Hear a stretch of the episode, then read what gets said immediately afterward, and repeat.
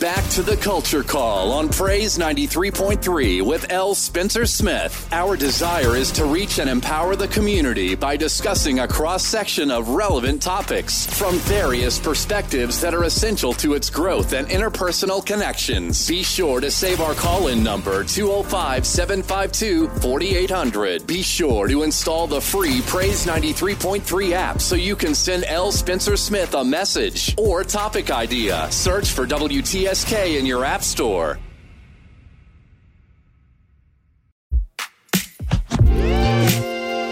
This is a world premiere. Great morning, great morning, great morning, precious people. You know what time it is. It's time for your favorite talk show right here on Praise 93.3, The Culture Call with yours truly, L. Spencer Smith, right here.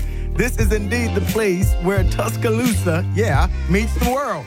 And for the next two hours from 10 a.m. to 12 p.m., we're going to be here talking a little bit about everything. That's right, from society to sports, education to economics, and from religion to relationships. And as always, we are here to create a safe space, a safe space to have uh, empowering, provocative, and yes, sometimes controversial conversations. And guess what? You can join us right here and learn together as we share on the Culture Call. Listen, if you are our first time listener uh, this morning, welcome to the Culture Call family. We are excited to have you and so, so very blessed that you are listening on this morning. You might be traveling through our city or just tuned in. Yeah, you're listening to some great gospel music and you just tuned in. And now you got me. That's right, L. Spencer Smith. And I promise you, it will not disappoint. So welcome, welcome, welcome. Always want to send a shout out to Brother Jay. He told y'all to treat me nice. That's what he said. treat me good today. That's right. And you're going to find out why in just a minute. Yeah, treat me good. Uh, but we give him a shout out. Why? Because he always blazes the trail and sets the mornings on fire with amazing, awesome gospel music until he hands me that hot baton and I try to run until noon uh, today. And so, listen, I'm telling you, shout out to him and shout out to all of you who are our consistent, committed, uh, recurring listeners. I appreciate you. You have made Culture Call what it is. That's right in our time slot, we are blazing. That's right. And it is all because of you. I don't want you to ever think that I take it for granted that you listen to me every day and uh, call in, hit me up on the app. Yes, I am so very blessed to have you as a part of the Culture Call family. That's who makes it up. You do, right? Do me a favor, y'all. If you've not done so already, go ahead to your uh, your app device on your smart device, right? Go to your app store on your smart device and search there uh, for a free 99 app, Praise 93.3. Go ahead and search that and download that on your phone and you can listen to us anywhere in the world. That's right. You can where they pick us up, you can listen to us and indefinitely anywhere in this here United States. That's right. And so no matter whether you're in Topeka, Kansas, Chicago, Illinois, Dallas, Texas, or right here in the beautiful city of Tuscaloosa, Alabama, Birmingham, Mobile, Montgomery, Huntsville, and all the surrounding areas Eutaw, Reform, Gordo, uh, Blocton, wherever you are, you definitely can hear us uh, sending a shout out to all of you guys. Let me know that you're listening wherever you are. Okay, good deal, good deal. Uh, let's see. And also you can send me your public service announcements or your uh your your events at culturecall.praise at gmail.com. Culturecall.praise at gmail.com. I'm telling you, uh, when you send that in, I'm going to get on my megaphone or my bullhorn on this here radio, and I'm going to let everybody know, Lottie Dottie, and everybody know what's happening in your neck of the woods and your organization, uh, your sorority, your fraternity, whether you're an artist getting ready to have a concert, or definitely whether you're a preacher getting ready to do a revival. Guess what? We want everybody to know so that they can put some faces in the place. That's right. That we want faces in the place so that you won't be sitting up in a building by yourself waiting to have an event. No, absolutely not. We want you to know that what you do is important in our community and that you feel supported. You know why? Because we do it better when we do it together. And as always, you can listen in and call. That's the golden number is 205 752 4800.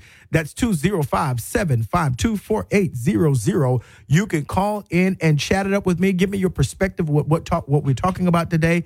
You definitely when you download the app, you can hit it uh hit me up on the chat feature and uh, yeah, I read it during the breaks, and then I bring it up on the next uh, next half. Absolutely, I want everybody to know what you have to say, and yeah, so that we can learn together right here. I want to hear from you. More, uh, importantly, maybe you've missed the previous broadcast. You can go to Apple Podcasts and look up Culture Call uh, and hear our previous broadcast and be a blessing. You don't have to miss a thing. We made it portable for you uh, so that you can listen at your leisure. Leisure, and of course, uh, you can follow us on Facebook, uh, and that's the Culture Call. Go ahead and press that like button. Do me a favor, press that like button, and you can get all of the details of what we talk about on the show. Good deal? Listen, so sit back and relax. Grab you some coffee because you're going to need a little bit today. Whether it's Maxwell House or Starbucks, definitely get you some herbal tea. If you don't do coffee or you're laying off, you're on consecration or you're on fast and you're laying off coffee, yeah, you can get you some herbal tea, some herbal green tea, give you a little kick, a caffeine kick in the morning, or some chamomile if you're trying to calm down and chill out. Absolutely. Or you can get some alkaline water. My favorite is Essentia. That's right, Essentia water. But go ahead and detox that body. Uh, get out of all that chitlins and hog maws and stuff that you've been eating, fried foods and all that. Get down to that cellular level and shake them and say, hey, wake up. Yeah, this is a new day, and let's get into the culture.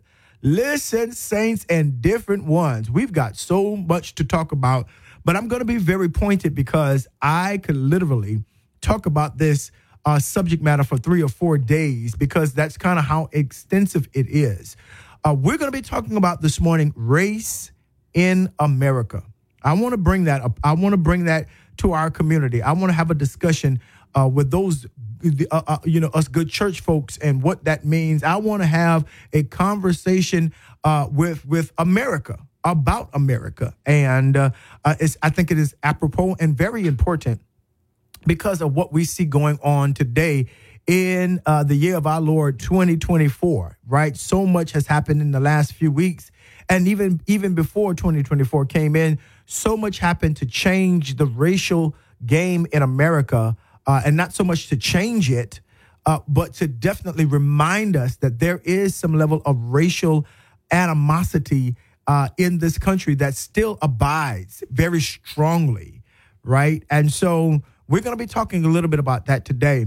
Uh, not to offend anyone, but I think it is very important that we have this measure and this conversation so that we can begin to talk about what should our posture be as the black community as we watch things transpire, right? And then we are Americanly gaslit to make it seem like these things are not happening.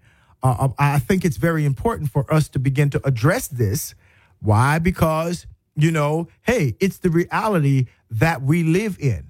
And there are not many other people in this country that has has the history and all the present context of reality than those of us who are African Americans. And I think that is important for us to address, at least to address it so that those who are are are you know are participating in it, are proponents for it, are are, are purveyors, are provocateurs who utilize uh, racial animus and racial identity politics, even in a a quasi uh, reverse sense. And we're going to talk about that. That they will know that uh, we're not late, last, or lost concerning the uh, the the the the of race in a, in this country in our community. Definitely, we need to bring it to bear um, for generational context. Because do our children really understand um, what it means to be uh, black in America, African American in America, mi- minorities in America? What does that look like? What does that mean?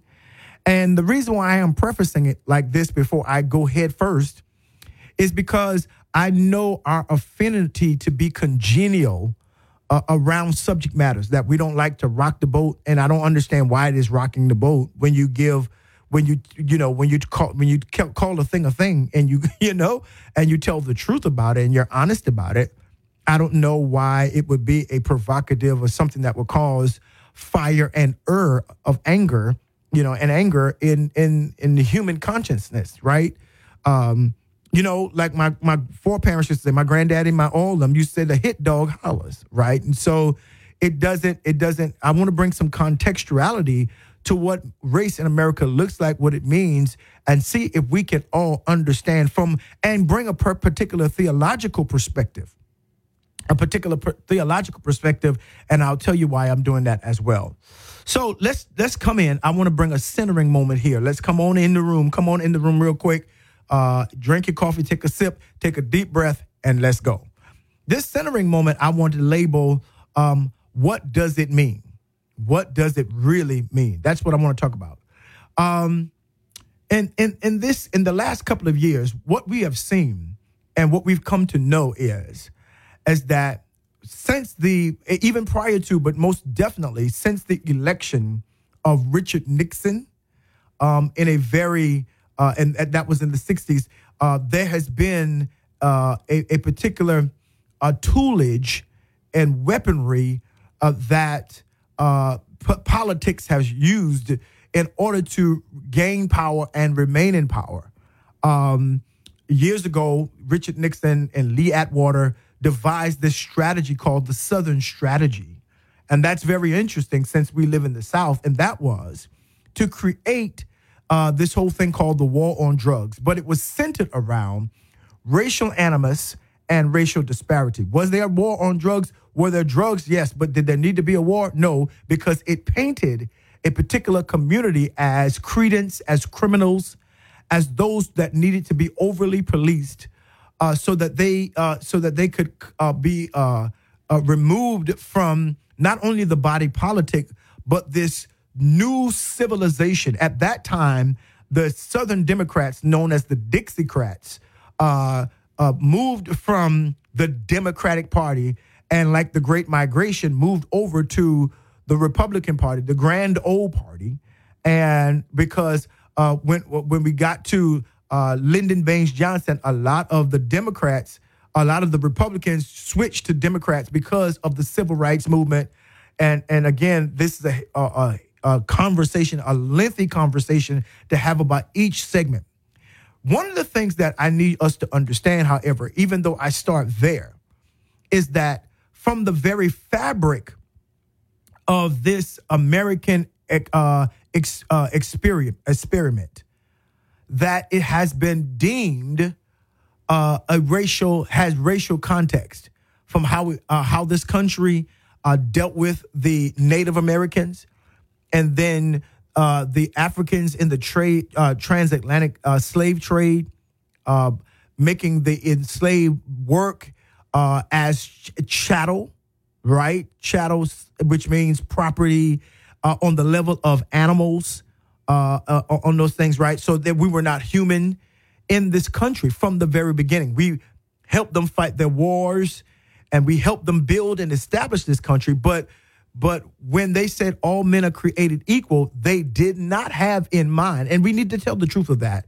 When that language was written uh, in the Constitution, uh, that that that it, uh, it caused us to understand that they did not mean the African slave, right? Uh, you could tell it by the third stanza, even of the national anthem. This is why we we don't sing but the first stanza, right? Because the third stanza uh, speaks uh, bespeaks of the cultural context of that time, and and so that has been the fabric of the American uh, of the American context. And that racial animus that was borrowed or that racial uh, conditioning that was that was planted in this country was a borrowing from the European t- uh, context that made race in the 14 1500s a social construct, right?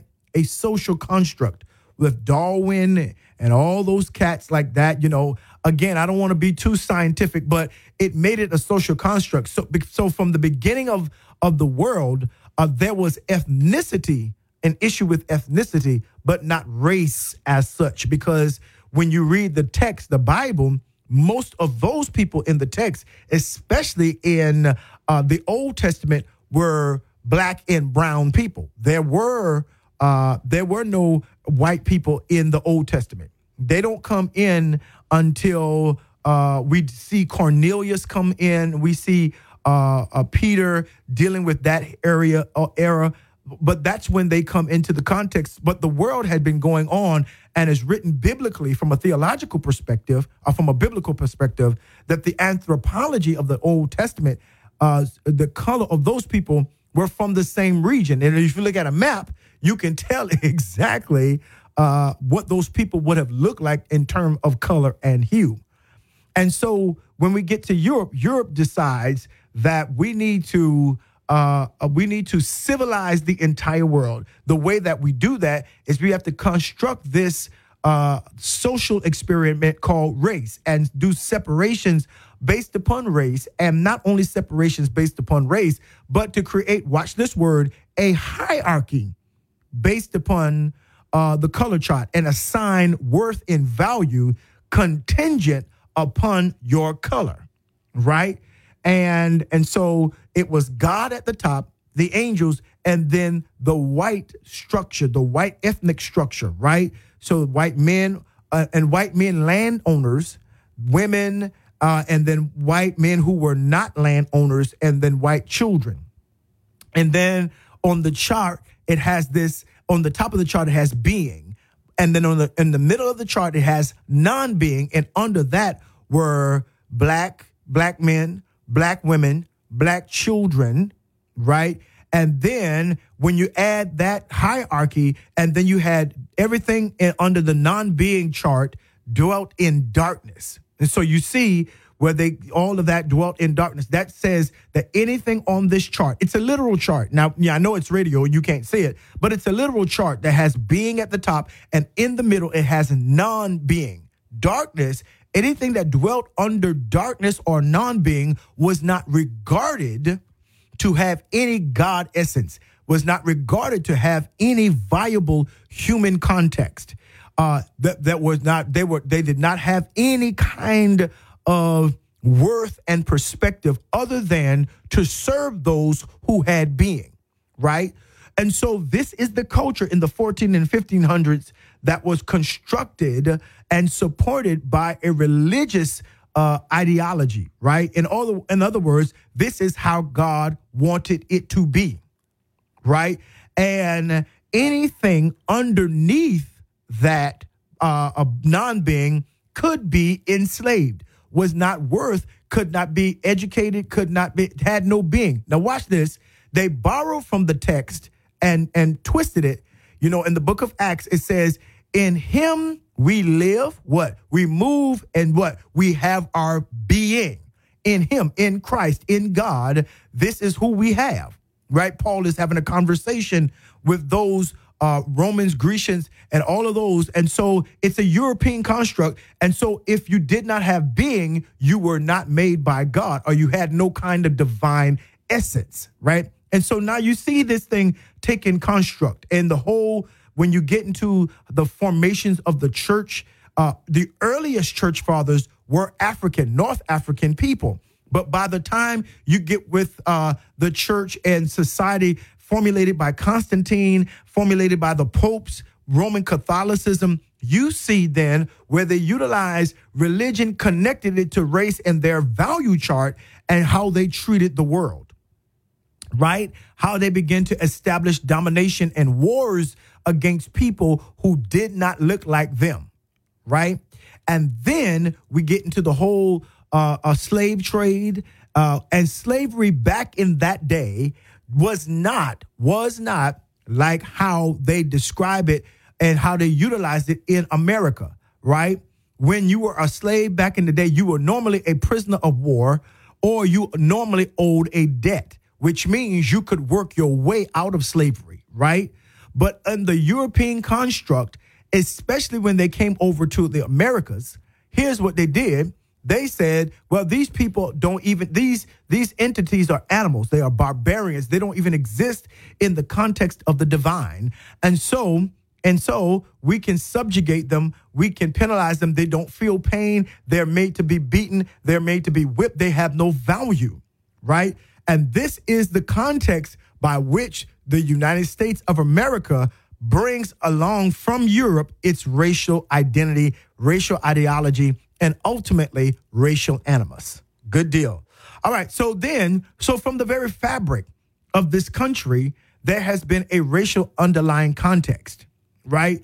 And so to fast forward it, fast forward it, we get to this whole uprising in the Civil War because the enslaved understood, especially the closer you got to them uh, that that had an African understanding, they understood. Wait a minute, a God context, you know, because uh, Christianity was in Africa way before it ever got to Europe, way before it ever got to Europe. And so this construct in this country uh, caused a lot of revolts and rebellions. Uh, you see in Nat Turner, but that was not the only one. And you know, we talk about the United States, but we could talk about Haiti, we could talk about South America, we could talk about Jamaica, we could talk about the island Caribbean. All of there were up uh, revolts. Why? Because they were like, no, absolutely, we are not going to live in slavery. We are not going to be enslaved. We're going to overthrow. Absolutely. And there, there's some context to that as well. And again, like I said, this is a long conversation. Let's fast forward. We go through the civil uh, the the uh, the Civil War with Abraham Lincoln in the 1800s uh, in this country, and they say, uh, well, not they say, but history provides for us in the creeds of secession that Mississippi, Georgia, Alabama, Florida, the southern states they were upset with the Union, the United States. Watch this, because at that time they did not. The, the, the union was like, no, we can't consistently have slavery in the context in which you want to have it. The southern states were like, absolutely, we have built our wealth off of the enslavement of black people. And so for you to tell us we can't have slaves, we're not being a part of the same United States. That's what created the Civil War. Now I know people today have this, you know, they're they're they're gaslighting and trying to say, well, that's not what the Civil War was about. It was about states' rights. States' rights to do what though? States' rights to own slaves. That's what the Civil War was about. And of course, we understood how that ended. Uh, and that when, when all of that ended, um, you know, there were promises made. General Sherman made promises to the enslaved. Now that you're freed uh, uh, from this uh, racial animus. Here it is that we're going to give you $300 per enslaved person, which never happened. Um, when the next president, after uh, Lincoln was shot and assassinated, the next president reversed it, and instead of paying the uh, the enslaved, they paid the enslavers. Right? We never got our forty acres and a mule. None of that. We get to the civil rights movement, but before the civil rights movement, they had uh, African Americans in government now because now you, we're somewhat human. But then that was a problem, you know. And so they start with Reconstruction. They had a problem with Reconstruction. And this is where around Reconstruction, you have this whole idea of uh, the KKK being formulated in Indiana. You have all of these different kinds of things happening. And this, they started, you know, uh, making sure that blacks had no table at, or had no seat at the table of government and politics because they understood that government determines policy. I know this is a long history, but I got to walk it out so you can understand it. That that blacks cannot have a, a seat at the table in Congress, uh, which we did, and so slowly but surely they instituted this this method of of of Jim Crow. There it is, and and put these particular codes in uh, the 13th Amendment so that they can c- continue to, uh, again, uh, slavery and this, thir- uh, this Jim Crow whole ideology flows until we get all through the South, all through the country, right? This segregational mentality again, and it's all about race. It's all about race. Good deal. All right. And so I'm tracking this because I'm going to make a point at the end.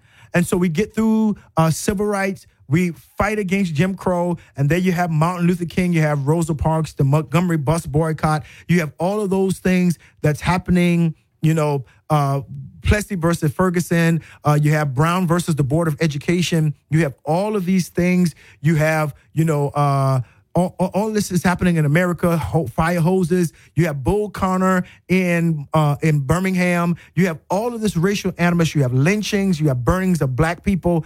All of this we get to the 70s and the 80s, and racism, the overt racism. If you get, you know, you got George Wallace standing on the steps of the University of Alabama saying segregation to, uh, today, uh, segregation yesterday, today, tomorrow, all that, right? Segregation forever. You have all of those things having the federal government having to, you know, allow blacks into the University of Alabama and desegregate a lot of the Southern institutions, high schools, and all those things. All of this, we resume to uh, to the 80s, and you see, but um, at the end of the 70s, in the 80s, you see black prosperity coming. You see blacks becoming and formulating uh, this middle class, right?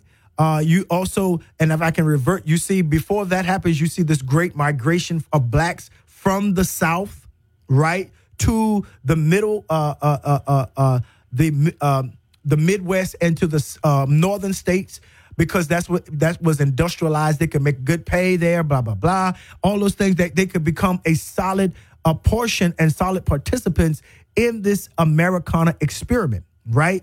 But, comma, racial animus was lying dormant in this country all of that time. It, it never stopped. Then we had affirmative action you know? And then we had all of these th- different kinds of things that were happening in the courts the voting rights act public accommodations bill uh, all of these things happening right?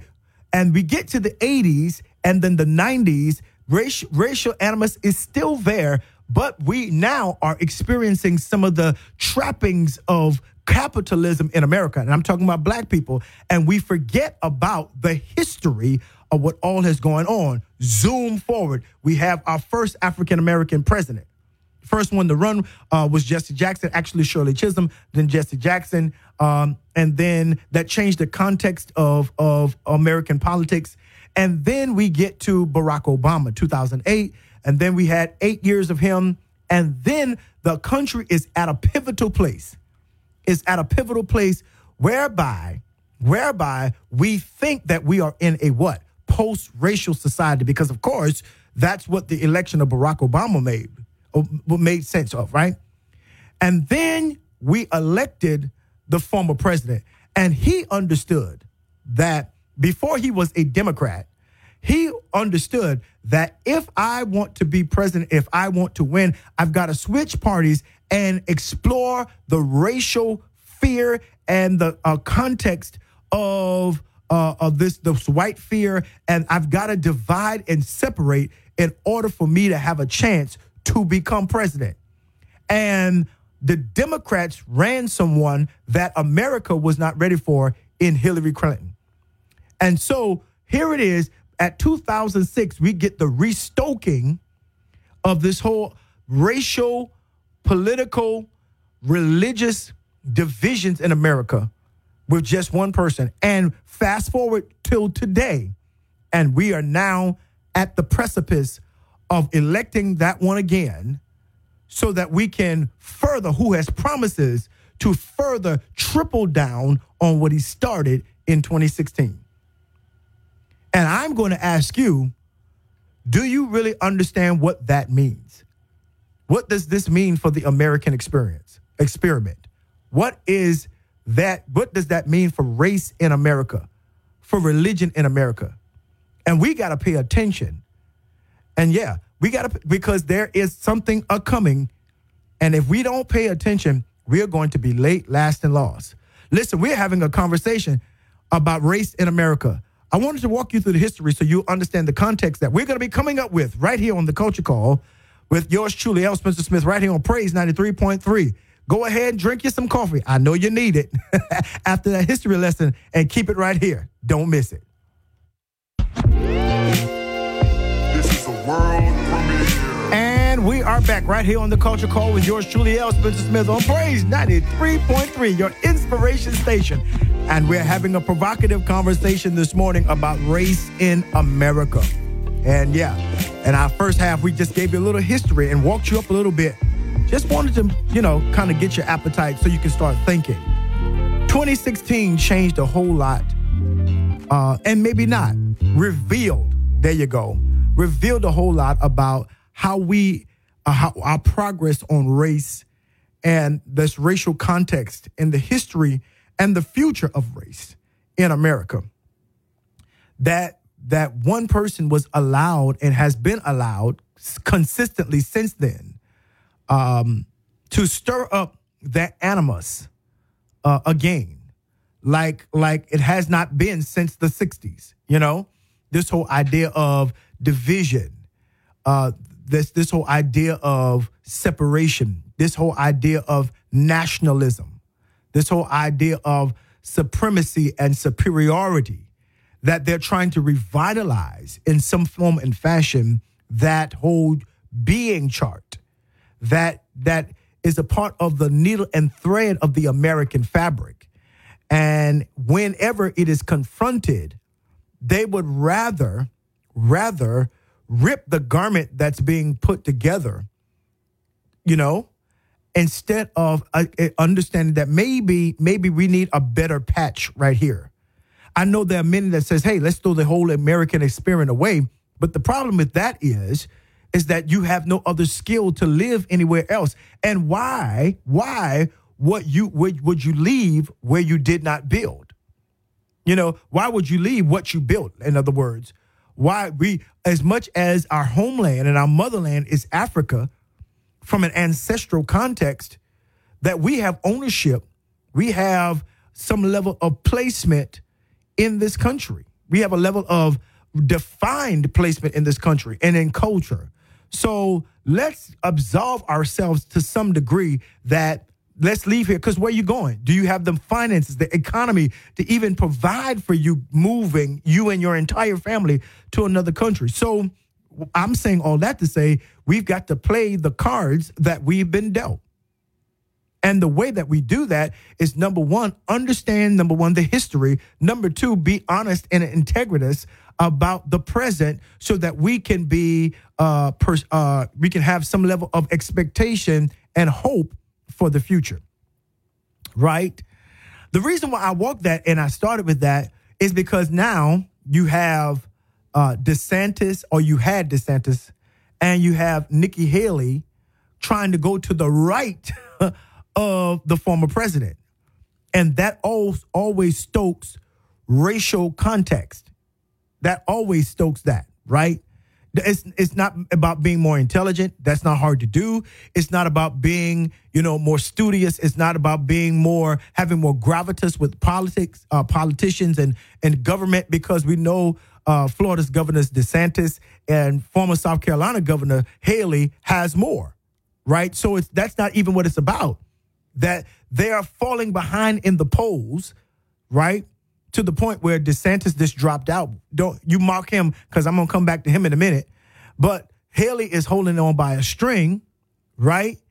And, and and people are voting for the man who they know stokes racial animus. They know he is not a, a, a unifier. They are clear that there is some level of egomaniacal movement in his direction. They know that he is disconnected from reality, and yet they want him, right? That people get the leaders that they want. Why? Because people see in the person who leads them what they want to be.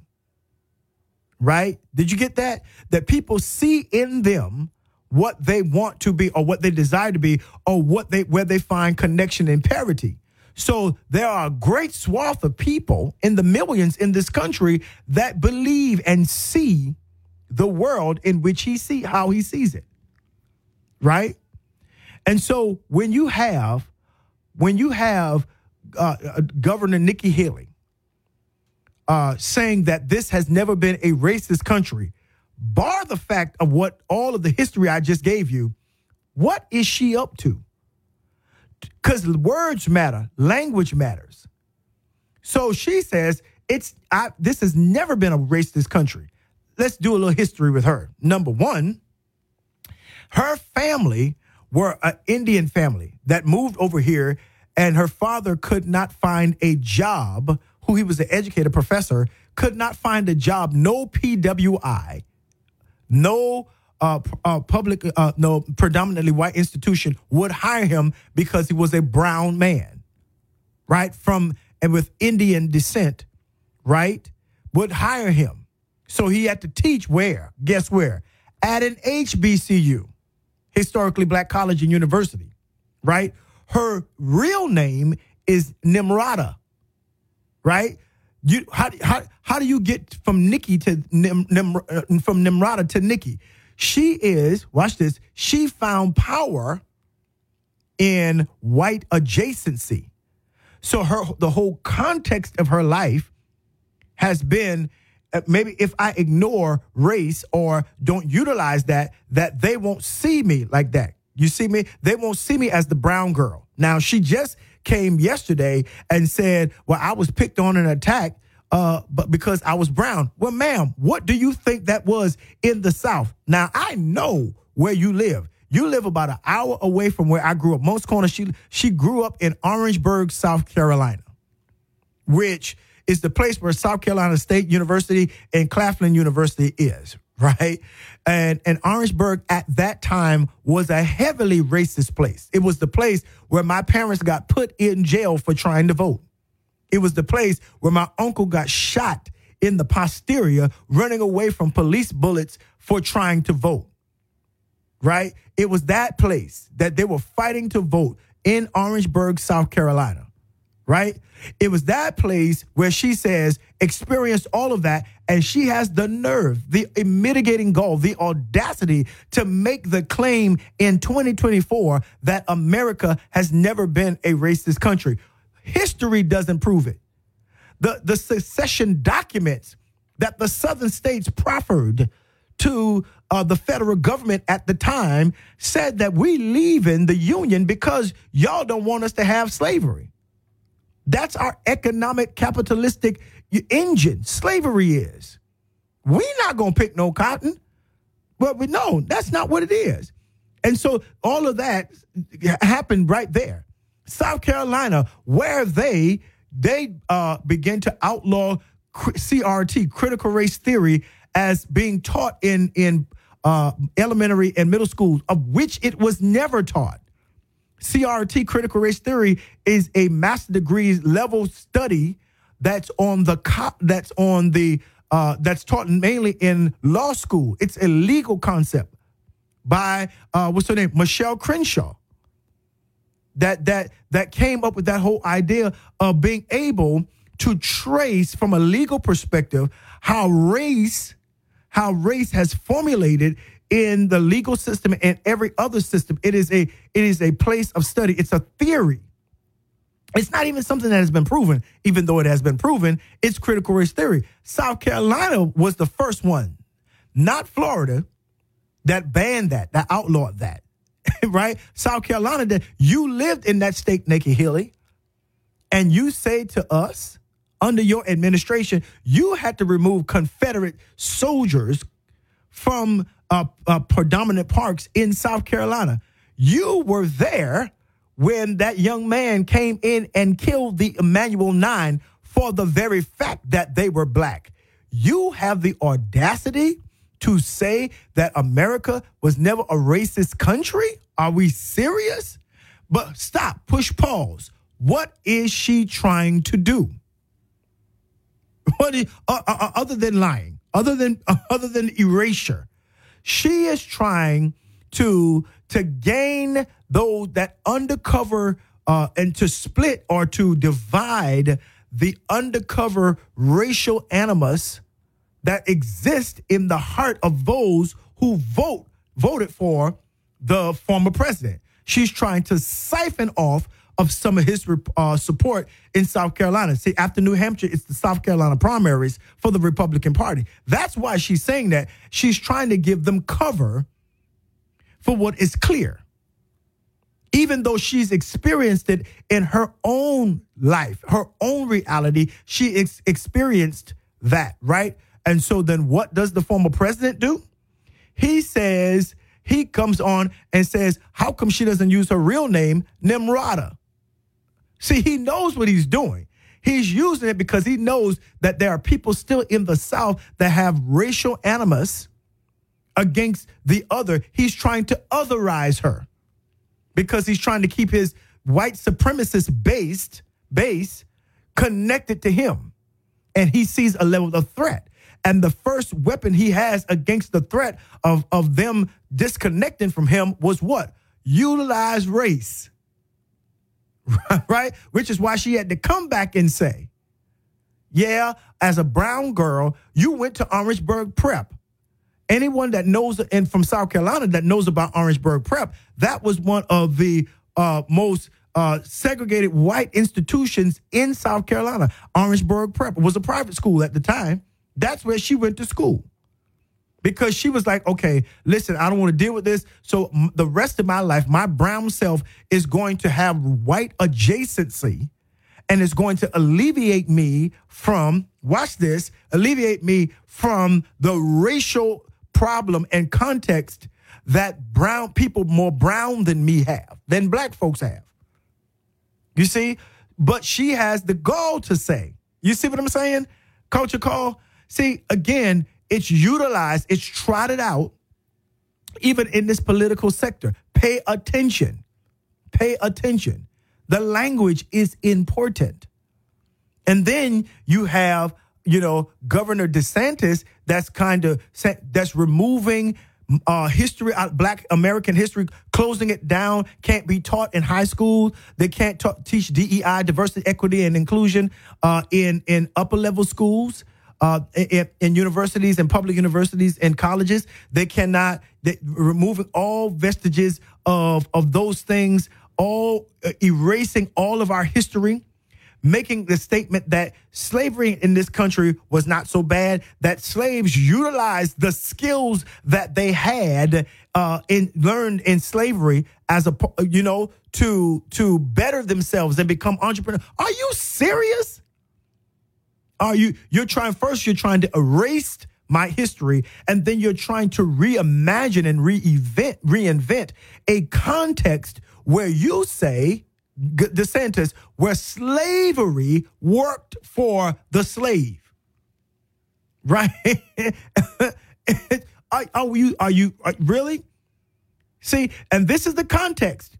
And our children, this is why I'm bringing up our children, they want a generation of children that does not know about the civil rights movement that does not know about Martin Luther King. They don't want him in the, the conversation anymore because what they're discovering is that they have two whitewashed Martin Luther King Jr.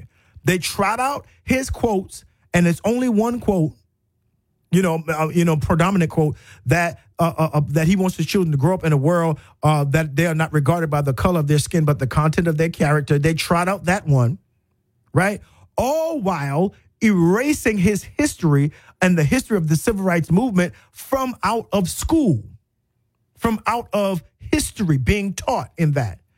And I don't want anything about black people, black people in particular, to be taught in our school systems.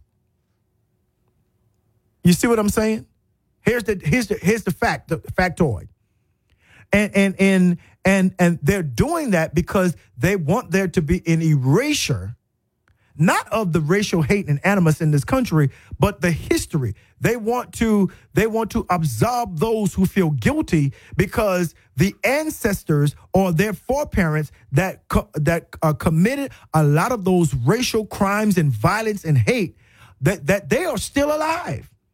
They're in their 60s and their 70s and some in their 80s. They are still alive. People that witness ha- hangings and and unfair incarcerations they're still alive in this country. And I don't want my grandpappy to feel bad about the things that he did documentedly. I don't want him to feel bad about that. So the way that we do that, I don't want his grandchildren, his great grandchildren to learn what kind of man he grew up with, grew up to be. I don't want them to start asking questions. So the best thing to do is let's outlaw it. And because I'm the governor and because I am a part of this party who wants to forget about that, that's exactly what I'm going to do. I'm going to take it out of the school system. And this is the private, the problem with privatized uh, education and charter schools. This is why they're really pushing those vouchers instead of making public school an equity assignment See, they're taking the history out of public schools, encouraging you to go to private schools where you have no kind of recourse about the curriculum that they're teaching. Why? Because those schools are not governed by the education boards of education. You see, culture call, it's it's it's systemic. And it's happening right in our face in the year of our Lord 2024. And I'm not having this discussion so they can create some kind of some violence in you. No, but I am talking about it so that there can be some vigilance in you. Vigilance for the education of our children, vigilance for why cannot our history be reflected when we were such a tremendous part of creating and building this country? Why is that? Where is the pushback? And stealthily, they're doing it in all the southern states, even in our state. They haven't figured out really how to do it, but stealthily, quietly, they're doing it. Right? And there is not a majority Democratic presence that can really fight against it because, you know, the, the houses and the Senate in this state and the governor is predominantly, you know, it is predominantly supermajority GOP. Right? And so those are the things that we must be concerned about. And so the, the that we have people who are adequately positioned and not even adequately positioned. This is what the redistricting conversation is about. This is why they are trying to redistrict and gentrify and, and you know and gerrymander, not gentrify, gerrymander certain areas so that they can uh, create districts that make it safe for them to exist. That makes it safe for their supermajority to exist, so that they won't have any kind of contention with the policies right? With the with the policies that they're making. And fortunately, we have judges in this country that says, "Hey, wait, wait, hold it. No, we can't do that. That's not fair." We have no to go back and do it again. There was just an overturning of the uh, of districts in Louisiana. Happened here in Alabama as well. All over the country, they're trying to create and gerrymander states so that they can have the supermajority and it's about elections, it's about voting, but it's also about the question of what can be taught in our educational system. And you have to begin, when you look at all of the policies that they're creating, it has one root, and that is racial animus, because we don't want them to vote. Because if they vote, we won't win. If we make it hard for them to vote, they're going to stay home. That's exactly what, right. So we need to pay attention, culture call black community. We need to pay attention to what's really going on and have an answer and be mobilized and be vigilant about that answer and begin to demand what we really require in this country as a black community. Not in division, you know, not in separation, but in full worth in humanity and value who I am and see my face and allow, not allow, because you don't have to allow me, but because I intend, there it is, to participate in this body politic, in this American experiment. Woo wee. We got a lot to talk about. Listen, 205 752 4800, weigh in on the app. So much to talk about on this subject. Listen, don't move. Stay right here, right here on the Culture Call with yours truly, L. Spencer Smith. There's more to come. Don't miss it.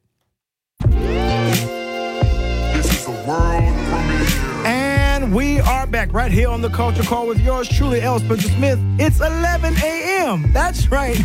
11 a.m. is some change right here on Praise 93.3, your inspiration station. And so glad to have you guys with us on today. Absolutely. Uh, if you're just getting on with us, welcome to the Culture Call family and definitely welcome to the conversation. I think it is important uh, that we have this conversation. We've been talking about race in America, uh, the best way that we can, and from uh, what we know. Here's why I wanted to do this is because I want to empower our community to somewhat, you know, to, for those who, who, it applies to, to shake out of our sleep and not to think that there is a convenience uh, for us and a comfort for us to rest on our laurels in this country. There's so much uh, that you've got to, you know, to to to give up in order for that to be maintained and for you to to acknowledge, you know, your place in this country as a human being, as a person of African descent, uh, as an American, you know? And you, you've got to be able to understand the history and understand the present context so that we can arrive at the future. And that's kind of where I want to vector to in this in this segment. Just talk a little bit about the current context, right, of what's happening right now um, in our community with regards to race. I want to I want to talk about how have we as the black community handled the race question in the country, in this country, right? And one of the things that I think is very important um, that we have perhaps gotten away from is the uh, the the expensive experience of that ignorance gives us, right? That that education is still our best uh, our best capital to engage this American aspect, this American, uh, you know, experiment. Why do you say education and not commerce, not money? Well, here's the deal.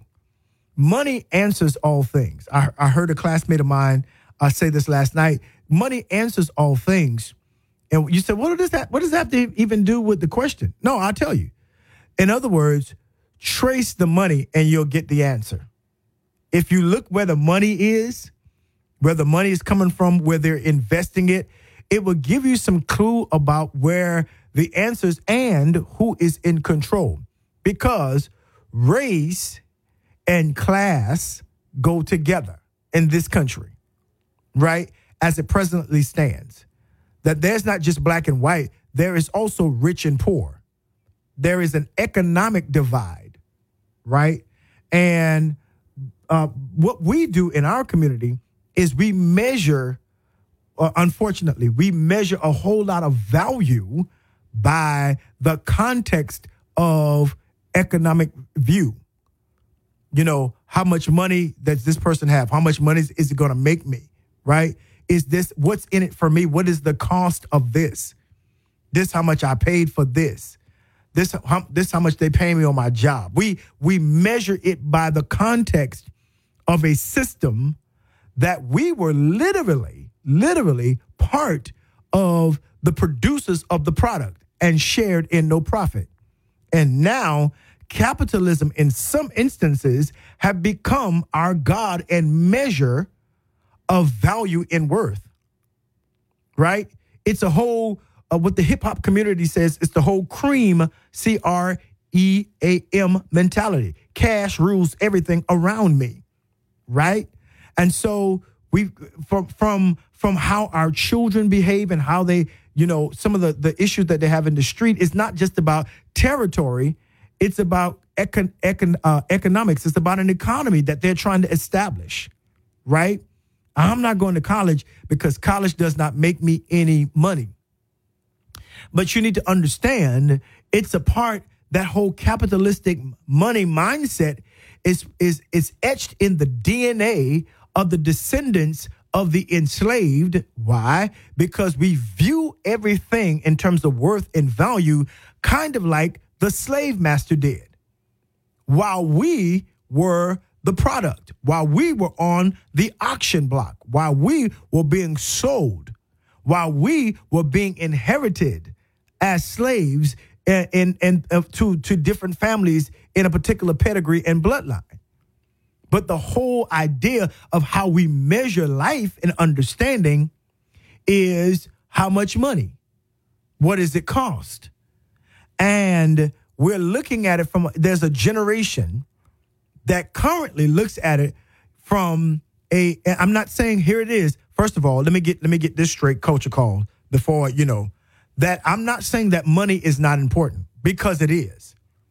Money is, money is how we are you know how we how we deal with business matters and economic matters how we learn how to gain certain things in this world that we don't get anything for free you feel what i'm saying it's like it's it's it's, it's, it's so it's not that so i understand you've got to have money because it does answer certain levels of questions right but the question that i want to pose as regards in the light of money in the light of that particular understanding is here it is. How much do we understand that the context of our lives are imported by this how the way we view an economic decision right? From the very beginning that we stepped on this in this on this land we were the the product. How much you to pay for this one? Is it a good slave? Is it can he produce? Can she hold babies? Can she does the we had skill sets from africa. First of all slavery didn't teach us anything. We had skill sets from africa. Duh right? So that just pokes a hole in DeSantis's ignorant argument. Nonetheless, I digress, right? So we move from being being the product to watch this, still being the product. what do you mean? We wait a minute. We move from being the product to to being the product. Absolutely. Right then that because I know, I know that there is going to be somebody around you that all they are concerned about is the money. They're not going to be concerned about education. They're not going to be concerned about the politics. They're not going to be concerned about how this affects my community and what does this personal decision uh, that I have, how does it, you know, how does it affect me? You know, uh, it's this whole mentality. I don't care what happens to other people as long as it puts money in my pocket. Right? Which means you are still a product. you're still not, you're not a producer, but you are a product. You're still a consumer because your money is is going to Gucci, uh, you know, Louis Vuitton is going to things you can't afford to impress people who are not paying attention anyway because I've got to siphon away their economy. I've got to make sure that they, you know, disregard education and the educated ones of them, I've got to let some of them in to the table because I don't want an argument around that, but I want to make sure that there is not enough education among our, their children and their generations. I want them to learn how to disregard uh, education, disregard degrees, disregard. I've got to make it in that way and position it so that they will not seek higher education, that they will not come to another level of intelligence and, and knowledge, that they will not, uh, they'll begin to disparage school, that they will cause disruption. Now, when they do that, we can move in, remove them out of the system. You know, it's the pipeline, it's the school to prison pipeline. So, in order to be able to make that successful, I've got to give them a view of education that is not realistic, that is not real. That's the view I've got to give them. I've got to I've got to let them I think that this doesn't make any sense anymore. That's what I got to do. I got to let them think that hey, they, they, they, they don't you don't need no more education. Education for what? For what? Right? And they'll use that same education that was so for, so hard fought to get you in school, to get you in in better schools or in to to get you educated, to teach you how to read and to write and to have arithmetic, the things that were, you know, that were taken were, were not given to our forefathers, they've got to make you think that education doesn't matter. They'll make you hate the smart one and prefer the one and say, hey, because it's all about the money, I got to go work. I got to go work, only to be stuck at a job at a certain level because you don't have the educational prowess. You don't have the patience because right now, I got to make sure your entire life is a life that can only focus on finances and edu- on, on economics so that you'll have no time to better yourself. Right? And so we have children right now who won't mind working at Sonic's and Burger King and McDonald's to make some money so they can get their favorite sneakers, then to the same amount of time to put in studying, learning, passing the PSAT, the SAT, the ACT, right? So that they can have access. There it is access. Because the issue is not money now, the issue is access because you can have money and still not have access. Listen to me, chocolate community. Listen to me. You can have money and still not have access. You still don't have the level to walk in certain rooms. You got pockets full, you got XYZ, but depending on how you get it, there are certain rooms you can't walk in the room of decision makers. Right? So the whole idea is that education, education is your best, your best uh, uh allowance, your best permitter for you to gain, watch this, access into a lot of these institutions so that you can make vi- uh, viable change. Changes for your home, policy changes, changes for your uh, finances, economic changes, right?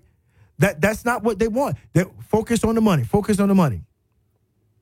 And so all over this country, you got people focusing on the money, how much it how much it costs. I don't make enough money, and you're not. Fo- I'm not going to the school right? And to the ones that are going to school, they say, okay, well, let's change the education game up. Let's take all their history out so they won't learn anything. Absolutely. Do you know? You ready? There is a school board with a superintendent in Texas that had put this black boy on suspension. I think this is his third or fourth suspension. Put him on suspension. Do you know why? Because of his hair. He has uh, uh, locks in his hair that is that is essential to his culture that is reflective of his culture right well no they have suspended him because he refuses he and his parents refuse to change his hair watch this watch this and they said that the way for you know for you to be successful in america is to conform conformity y'all don't hear me while i'm talking to y'all Conformity is the best way. Can you believe this? Conformity is the best way, you know, is the American way. Conform to what though? This is not a melting pot. This is not a place where every culture and every national uh, ethnicity is respected. Absolutely not. This is not the country that reflects the biblical nature of what the Bible says of, of entreating the immigrant and the na- uh, as a neighbor and the stranger as a friend. This is not that. This is a nation that wants you and I to conform.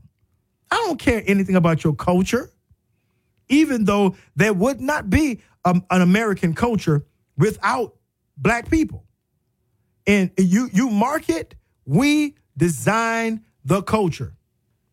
The culture is reflective of us. Say it one more time. I think I will. The culture is reflective of us. And they don't want that. They do not want that. They don't. And and and if we're not because here it is, I don't want you to desire it. So guess what? I'm not gonna let your kids even know about it. No, absolutely not.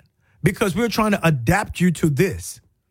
We're still trying to, watch this, enslave you, your mind at least, to a culture that does not reflect you. Because we don't want you to reflect you. We want you to reflect the dominant culture, the majority culture.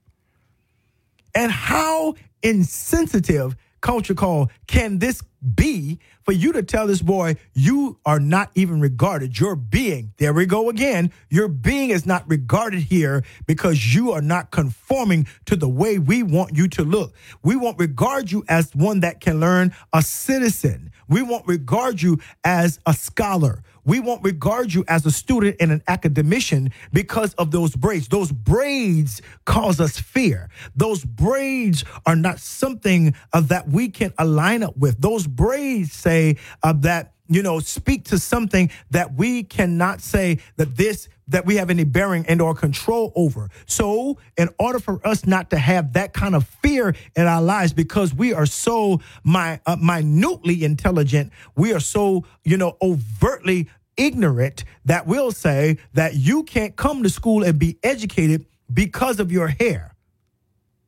Because of that, it doesn't reflect Americana, but punk hair does. What what does? It doesn't reflect you know, conformity. Conformity is the word that the superintendent of schools used. Y'all not hearing me. Conformity is the word that he used uh, to describe this, this, this whole issue. So, yes, we're going to kick this black boy out of school. He's not going to be able to learn, he's not going to be able to be educated because of his hair. We don't have any kind of conclusive cultural control over how he does his hair. So we'll use the control that we do have and say, you cannot learn unless you look like us. I, I, I, listen, say amen or ouch. And so the question is, what's going on? Right? To this uh uh this this coach, uh the, the new coach for the uh New England New England Patriots, uh Jerod. Oh my goodness, I forgot his last name. But Jerod, he said, I, I, I don't I don't need a colorblind society. I need you to see color. Because if I can't get you to see color, guess what else I can't get you to see? I can't get you to see race. So that racism, so that when it happens, you will gaslight me and make it think that is a figment of my imagination because you're trying to create this thing that does not exist, which is a colorblind society. So that when I don't get equal pay, so that when my players are treated wrongly, so that one of them take a knee, uh, you know, trying to bring attention to uh, police of violence and discriminating law enforcement. When someone says, "Hey, uh, you're saying this and that and that," when we get in the boardroom, but you don't look at me, you look at me as a thoroughbred. You don't look at me as a human. I can call it to the carpet, and you won't be able to utilize the scapegoat of color blindness. You see the red light, and you know that means stop you see the yellow light, you know that means slow down. You see the green light, and you know that means go. So you're not colorblind. You're not just running through traffic signals because I can't tell color. No. God never meant for you not to be able to tell color. That's not what it, no. The issue is, the issue is, I don't know how to use culture, you know, pr- appropriately. I don't a color, excuse me, not culture. I don't know how to govern that because I've been taught from a place of privilege, and I don't care whether you are, you know, uh, support a, uh, uh, you know, race uh, racism or not. That does not matter. That every person that's a white person benefits from the privilege of a country whose forefathers created an infrastructure and a system that did not cl- include black and brown and red people. That's facts. And you don't hear me, and you, we don't. We're not looking for white guilt. I think that's something that we need to educate ourselves. Nobody's looking for white guilt, but neither do we want to live under the banner of white fear. I am not, as a black man, an educated black man, a threat to anyone as it relates to race, as it relates to my humanity. Yes, I'm a I'm a, a, a husband to an amazing woman who's my wife. I have four beautiful children who are academically educated. I live in a wonderful home in a wonderful neighborhood. I pastor a beautiful black church with beautiful black people. Yes. And I have, I literally have white friends, literally.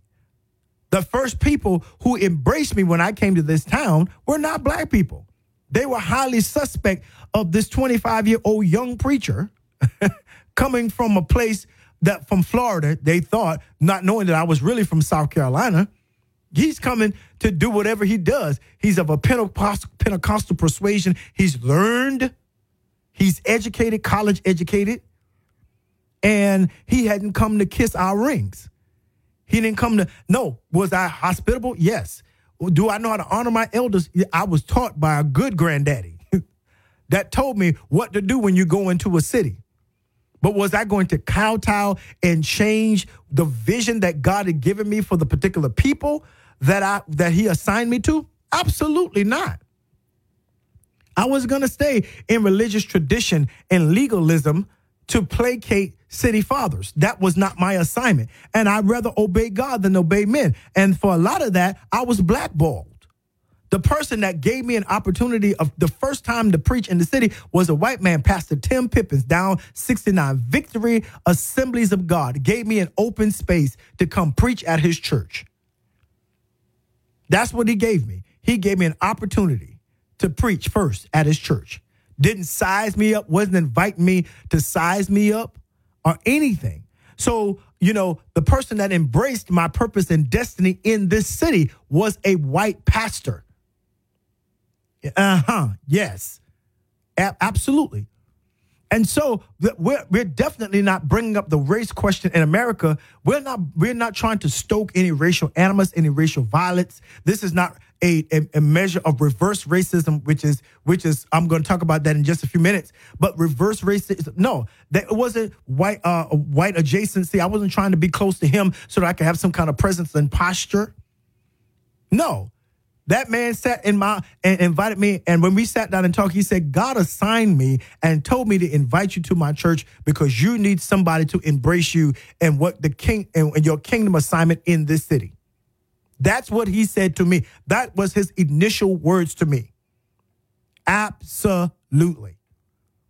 So I, I by no means are talking about this so, so that we can go have a protest rally and march down the streets of Tuscaloosa down to, you know, the city council. And this is not what this is. It is to elucidate, it is to bring to light that this is in existence yet in our country. And it is still something that we've got to address, especially in this 2024 political cavalcade uh, that we find ourselves being faced with. It is not something that we have the luxury as black people to run away from. I'm concerned that our black homes are not teaching our children and providing them the opportunity of understanding the racial context of our country. I'm concerned by a generation alpha who's willing, who's willing not to vote, who, or who's willing to vote for a third party without understanding that a third party has no bicameral success. They have no House, they have no Senate, they have no congressman, they have no influence. So you're going to throw your vote away to make a statement. I'm telling you that there is, we're at the precipice in this country that we don't have that luxury. Okay, try it again. I need to talk to a community that has always uh, aspired to look at the former president from a place of lucrative financial businessman. I grew up in that area, in the hip hop community, that he was utilized in their raps. He was trotted out to say, you know, I want to be like that man because he's got this much money. He's a billionaire when he was living in New York and not Mar-a-Lago, right? Prior to his ascension uh, to the top nominee of the Republican Party. I want to rescue a generation that thinks he's still that guy. Remember that that this was the same guy that if you moved to New York and you were a black man, a black woman, he would not rent you an apartment. The government had to make him change his rental policies because he would not he would not rent to folks that look like you and I. Hello, that he took out a page in the New York Times for the prosecution of the Central Park Five, who was uh, uh, unrightfully uh, uh accused of raping a woman that they did not do. And he was calling for New York to bring back the death penalty, along with the attorney general at the time, I believe, which was guess who? Rudy Giuliani. This is the person that you want to put, you want to give a chance. There's a disconnect that's keeps that that that that's for well this i i understand uh and, and i'm not sticking up for anybody but I, you got to bring truth. I understand how this generation looks at the biden situation with gaza palestine and israel. I understand all of that. I understand the historical context. And here it is. I'm not a bandwagoneer because you know we do a lot of that in our community. We get on the bandwagon and we we don't we hate somebody not because we're knowledgeable or we have any kind of dispute of anything uh, uh, of the situation, we get on the bandwagon, right?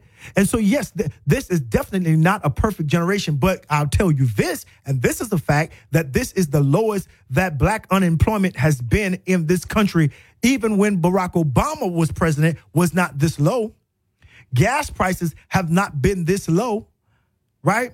Student loan cancellations, I mean, up into the billions have not happened in any other administration, right? Right? Uh, uh, uh, insulin and those uh, uh, uh, and that that are cheaper and less expensive now are not, didn't happen in any other administration than the one we are. Let's talk about what really is true. See, politics are politics, and it cannot simply reflect one race. I get that. I understand that. And really, what a lot of people call President Obama a sellout for is because he said, "Listen, I'm I'm I can't be that dude that that comes in flying on a red, with a red cape and doing stuff specifically for black people. That's not how it works in this country. But how come it don't work in everybody else? Everybody else. He says no. That's because it doesn't. He's not to pass anything. If that was the case, we would have had reparations by now. I need you to educate yourself. I'm not, again, we're not stoking the fires and making people feel like, oh, I, I hate white people. I hate white people. Absolutely not. Because it took a great deal, a great swath of white folks to vote in President Obama.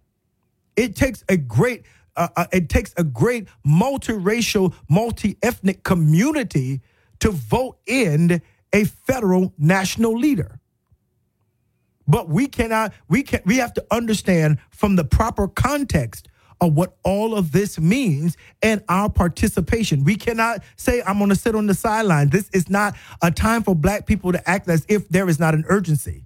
Because the first people that are going to be hurt in it all is folks that look like you when we, you and I, when we look in the mirror. Absolutely. Listen, this is the Culture Call with yours truly, L. Spencer Smith, right here on Praise 93.3. Got more to come. Keep it right here. Don't miss it. This is a world premiere. And we are back right here on the Culture Call with yours truly, L. Spencer Smith. Yeah, y'all know where we are. Praise 93.3, your inspiration station, having an amazing conversation about race in America. I want to talk a little bit about reverse racism because I think that's very important that you know people accuse so so many of us who are on the front lines and when we start talking about it, you know, again, I get it. You know, but racism is not it's a social construct that has to deal with uh, being able to organize, structure, systemize power uh, and influence in a community. It is the ability or to have the agency uh, to subjugate others based upon race. That means that the institutions uh, that are set up in a country, financial, uh, religious, uh, educational, you know, uh, entertainment, media, all of that uh, has the power to be controlled by a particular race, a particular majority race, right? So when you take it from the, the core word of what racism really is, there is there there is no in that in this country, there is no reverse racism because black and brown and red people, yellow people, you know, black people in particular, have no power to create structures and systems that people have to participate in that will diminish them or will exclude them based upon uh, their race, and that's truth. That that that. So when the, fo- somebody says reverse racism, I'm like, what? That tells me from the, that tells me from the jump that you do not understand. Yeah, that that that the, you will understand uh, the whole idea and the whole context of of of, of let me let me see how I want to put this. That you understand that you asserting as a black person your agency against any kind of racial animus is not reverse racism right? Now all of us have prejudice so let's not you know in various areas. And for various people you know there are just certain people i don't i don't deal with. And i don't categorize those people on the on the basis of race. I don't not that's not no. I, more, for me, it's mainly in in terms of, and this might sound elitist, but it's in terms of intelligence. That for me, being late, last, and lost is just some. I don't want to. I don't even want to be affiliated with that. But all of us have our particular preferences, and so you know that's why even the Divine Nine it are they are not r- r- uh, racist organizations. We allow you know be, we've admitted plenty of of white people and Hispanic people and people of other races and ethnicities in our fraternities and our sororities, right? Many white people in that go to HBCUs. I went to Florida A&M University. There were many white people, you know, that went to our schools. You know, um, it was never that society. We don't have HBCUs just because we wanted HBCUs. By the way, we have HBCUs because those were the places that were constructed for us by even some religious denominations that consisted of white people, you know, a whole lot of black founders, but they were constructed to give us a place to have higher education because we could not go to predominantly white institutions. That's the history. That's the truth. Right? But it, but we don't say, "Hey, you're white, you know, you can't come to an HBCU." We don't say that. That's not what that's not our history. That's not what we do right? That that I think when, when it comes to the context of reverse racism, that is still a little bit of white fear and white guilt that is mixed and measured into that. Um, to to to to say, you know, here is the reality. Here is the reality. I am concerned. I am concerned as we come up to another year. I am concerned. There's so much to fight for. There's so much, and what what you what you what you should not do is allow any one person to say, "Well, this and that and that and that." No, no, no. What I want you to be is a coherent individual. I want you to do the get your lesson. You know, when I when I preach good on Sundays, I've got uh, some good a good deacon to say, "You showed man, you got your lesson today." that means you studied well. You did your readings. You you you made not only that, but you made sense. I can see what you're saying. That's all I want you to do is do your readings. That in this year, you know, a very pivotal year, and I'm going to keep talking about it, that this, if, if this administration is going to be reelected, it has a whole lot to do. As, as with every administration. The best that politics and politicians are supposed to do is do the best you can with a bicameral house for the benefit of all Americans. That's what it's all about. It's not you, you know, being the black president and you saying, I'm going to help only black people, or you being a white president and saying, I'm going to help only white. That is not what having the top office in this country is. It's, it's fixing the best way you can and creating policies that best reflect what is good for the Amer- American populace, of which black people are a part of. And you value that. That's why. That's why there are fights all over this country for, you know, against voter suppression laws. That's why there's a fight over all this country about gerrymandering. That's why there is a big fight after a uh, uh, incarcerated or convicted person has served their sentence and done their debt to society to restore their voting. Because how can you how can they be restored to full citizenry when you won't give them the right to vote that the, the right that all full citizens have? You see what I'm saying?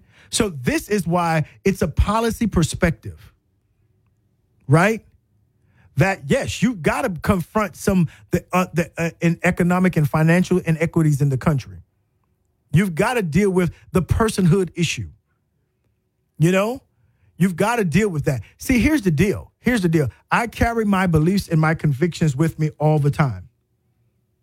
All of the time. I carry them with me all of the time. Here is the reality though. The reality is this is that as a pastor, I can do one thing. I can stand up for this. I can stand up for my beliefs. I can stand up that, you know, when I'm in my pulpit and in my church, the Impact Nation, I speak up for kingdom people and the believers and what are the ethics of God? What are the theological mores of the divine? That's exactly what I do. Why? And mainly I do that in that community. Why? Because there are people that believe like me They are people that believe, try it again, like me. Right? So I understand that if anyone that doesn't believe like me is an unbeliever, number one, you know, and a sinner, however we define that, however you define that in your denominational and your ecclesiastical perspective, you know? But if I am the mayor of the city, my job is not to pastor the city who only believes like me, who only looks like me. No, my job is to be the mayor of a city, knowing that there are some, many, that didn't vote for me. And yet I must construct and conduct myself as the mayor to fully, em- fully embrace and give opportunity to everyone. And this is what we're missing in this country. Right? We're missing that whole, that's another conversation of this whole church mixture. But church in this country, religion in this country has a lot to do with race because a lot of their constructs read the Bible and said, well, Abraham had slaves and the children of Israel were slaves and blah, blah. But it was not the same chattel slavery that was brought here and erected here in America. History proves that out. History proves it out. It was not chattel slavery, the way uh, that America decided to perform it was because those slaves were no prison. They were not prisoners of war. You literally bought people to work as beast of burdens. Totally different than all of the historic history of slavery. This slavery exists in in the world before uh, uh before the slaves the enslaved uh, landed on in this country. Yes, absolutely. It was a part of warfare. It was a part of the economic structure because those that could not pay, you can read it. It's right there in the text. Absolutely. So nobody's refuting that. But you worked as a servant, a slave to get out of debt. And when that debt is paid off, now you have purchased what? Your freedom. This was the whole idea of, you know, the the the the the the woman that says, hey, her children were about to be sold, into slavery because her husband left her no money. You know about the pot and the oil? If you read the whole context, that was the whole issue that she did not want the mortgage collectors to come to take her sons into slavery because her husband died, left her no money. And so the prophet said, Hey, what do you have in your? Uh, your, uh, your house, she says, a cruse of oil. He says, go out and borrow many vessels and borrow not a few. And she, you know how the story goes. And when she poured it in the vessels, and the prophet says, okay, go and sell the oil and pay your debt and live off the rest. It's right there in the text. So the, the contingency of their slavery was about debt.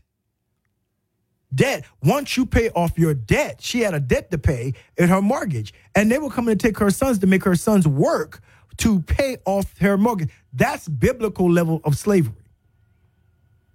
Right? When we get to Philemon in the Old Testament, I mean the New Testament, Paul's talking about uh, uh to Philemon's master and tell and the uh the the say uh, servant, the slave named Onesimus. Right? Paul is teaching, you know, how to how to take care of, how to treat him Absolutely. So were there slaves? Yes, but context matters.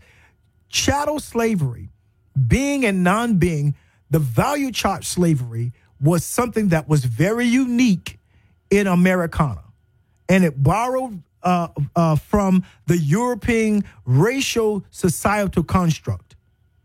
And they brought it over to this country. So that that so that that's very important for you to understand. So when somebody says, and see, right now, there's a book that we're reading, Divided by Race, that that I'm reading, uh, that's entitled "Divided by Race," that brings up that uh, that whole idea, a whole context of how race is looked at from a religious and a Christian perspective. I just looked at a video of a, a pastor that says that told the young people, if y'all bring a person of a different race and expect me to marry you, I'm not going to do it. That's against the Bible. No, it is not. Race wasn't an issue in that text. It's ethnicity, it's cultural ethnicity. I don't want your sons to go a whoring after other nations. Don't bring other wives in that. That was not, no. Moses had a black wife. Zipporah was black. Hello, what are you talking about? You know, so th- th- th- it's a whole construct that you've got to understand that this American experiment is based on. And each generation, we have to do our part to improve the conversation. That, yes, that if you can forgive loans that come from Trump University, you ought to be able to forgive loans that come from FAMU. You ought to. That's right. Exactly. That we have to pay loans too. So again, we have a lot to work on. But you have to think about who is the best person and the best people around that can get the job done. Who can we have that conversation with in our community and teach our children here's your responsibility going forward? Because I don't want you to be a part of those people who don't have a place in America. Race only matters to people who think race matters. And when I say race, I'm not talking about black, white, red, Asian. I'm not talking about Native American. I'm talking about human race. Start there. Do you see the person sitting next to you? Do you see people as human? And if you do, you're already ahead of the game. Absolutely. Listen, this is the Culture Call with yours truly, L. Spencer Smith. Keep it right here. We got a little bit more to go on Praise 93.3, your inspiration station. Keep it here. Don't miss it. This is a world premiere. Well, family, it's been an amazing day. And I wish I had more time because I have more substance. I have more things, more, much more I want to talk to you about, right? Concerning race in America. And my prayer, here's my prayer that you heard the sentiment of my heart. It's never to divide, it's always to unite. But, you know, I was asked a question. You know, the whole idea of reconciliation. I was sitting in class and my professor said, What does reconciliation mean to you? Racial reconciliation is what we're talking about. And I and he asked me, you know, Smith, what does that mean to you? And I listened to my other classmates give their answers. He says, from a theological perspective. And I turned to Proverbs. I said, you know, all of them gave the Good Samaritan, you know, love each other. We're all in Genesis, you know, all of that, those contexts.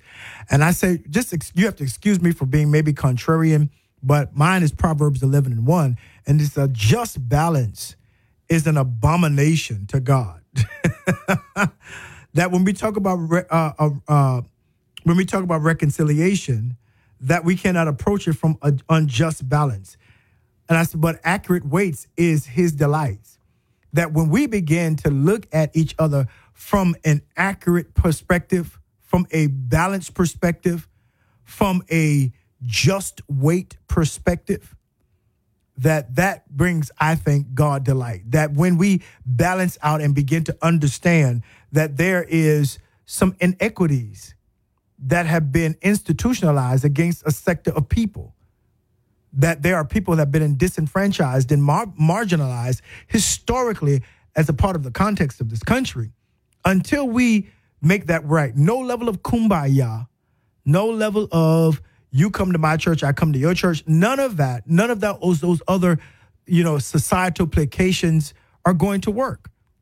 When you can look at me fully as a human and I can look at you fully as a human, and we don't see each other's histories just simply from oppressor, master, enslaved. When we see each other as God's children, then we can begin this journey of being balanced and then we can reconcile, right?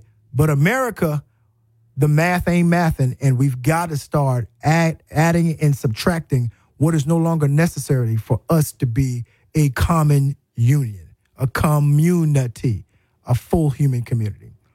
Listen, this has been an amazing conversation, and I wish I had more time, but I don't. But, you know, like my grandmama and my mama will always say at the end of every phone call, I love you a bushel, I love you a peck, and I love you a hug around the neck. This has been the Culture Call with yours truly, L. Spencer Smith, right here on Praise 93.3. Be good, be kind, do your part to be a full, gracious, God created human. Reflect that goodness, okay? Do right and be at peace. Y'all have a beautiful and blessed day.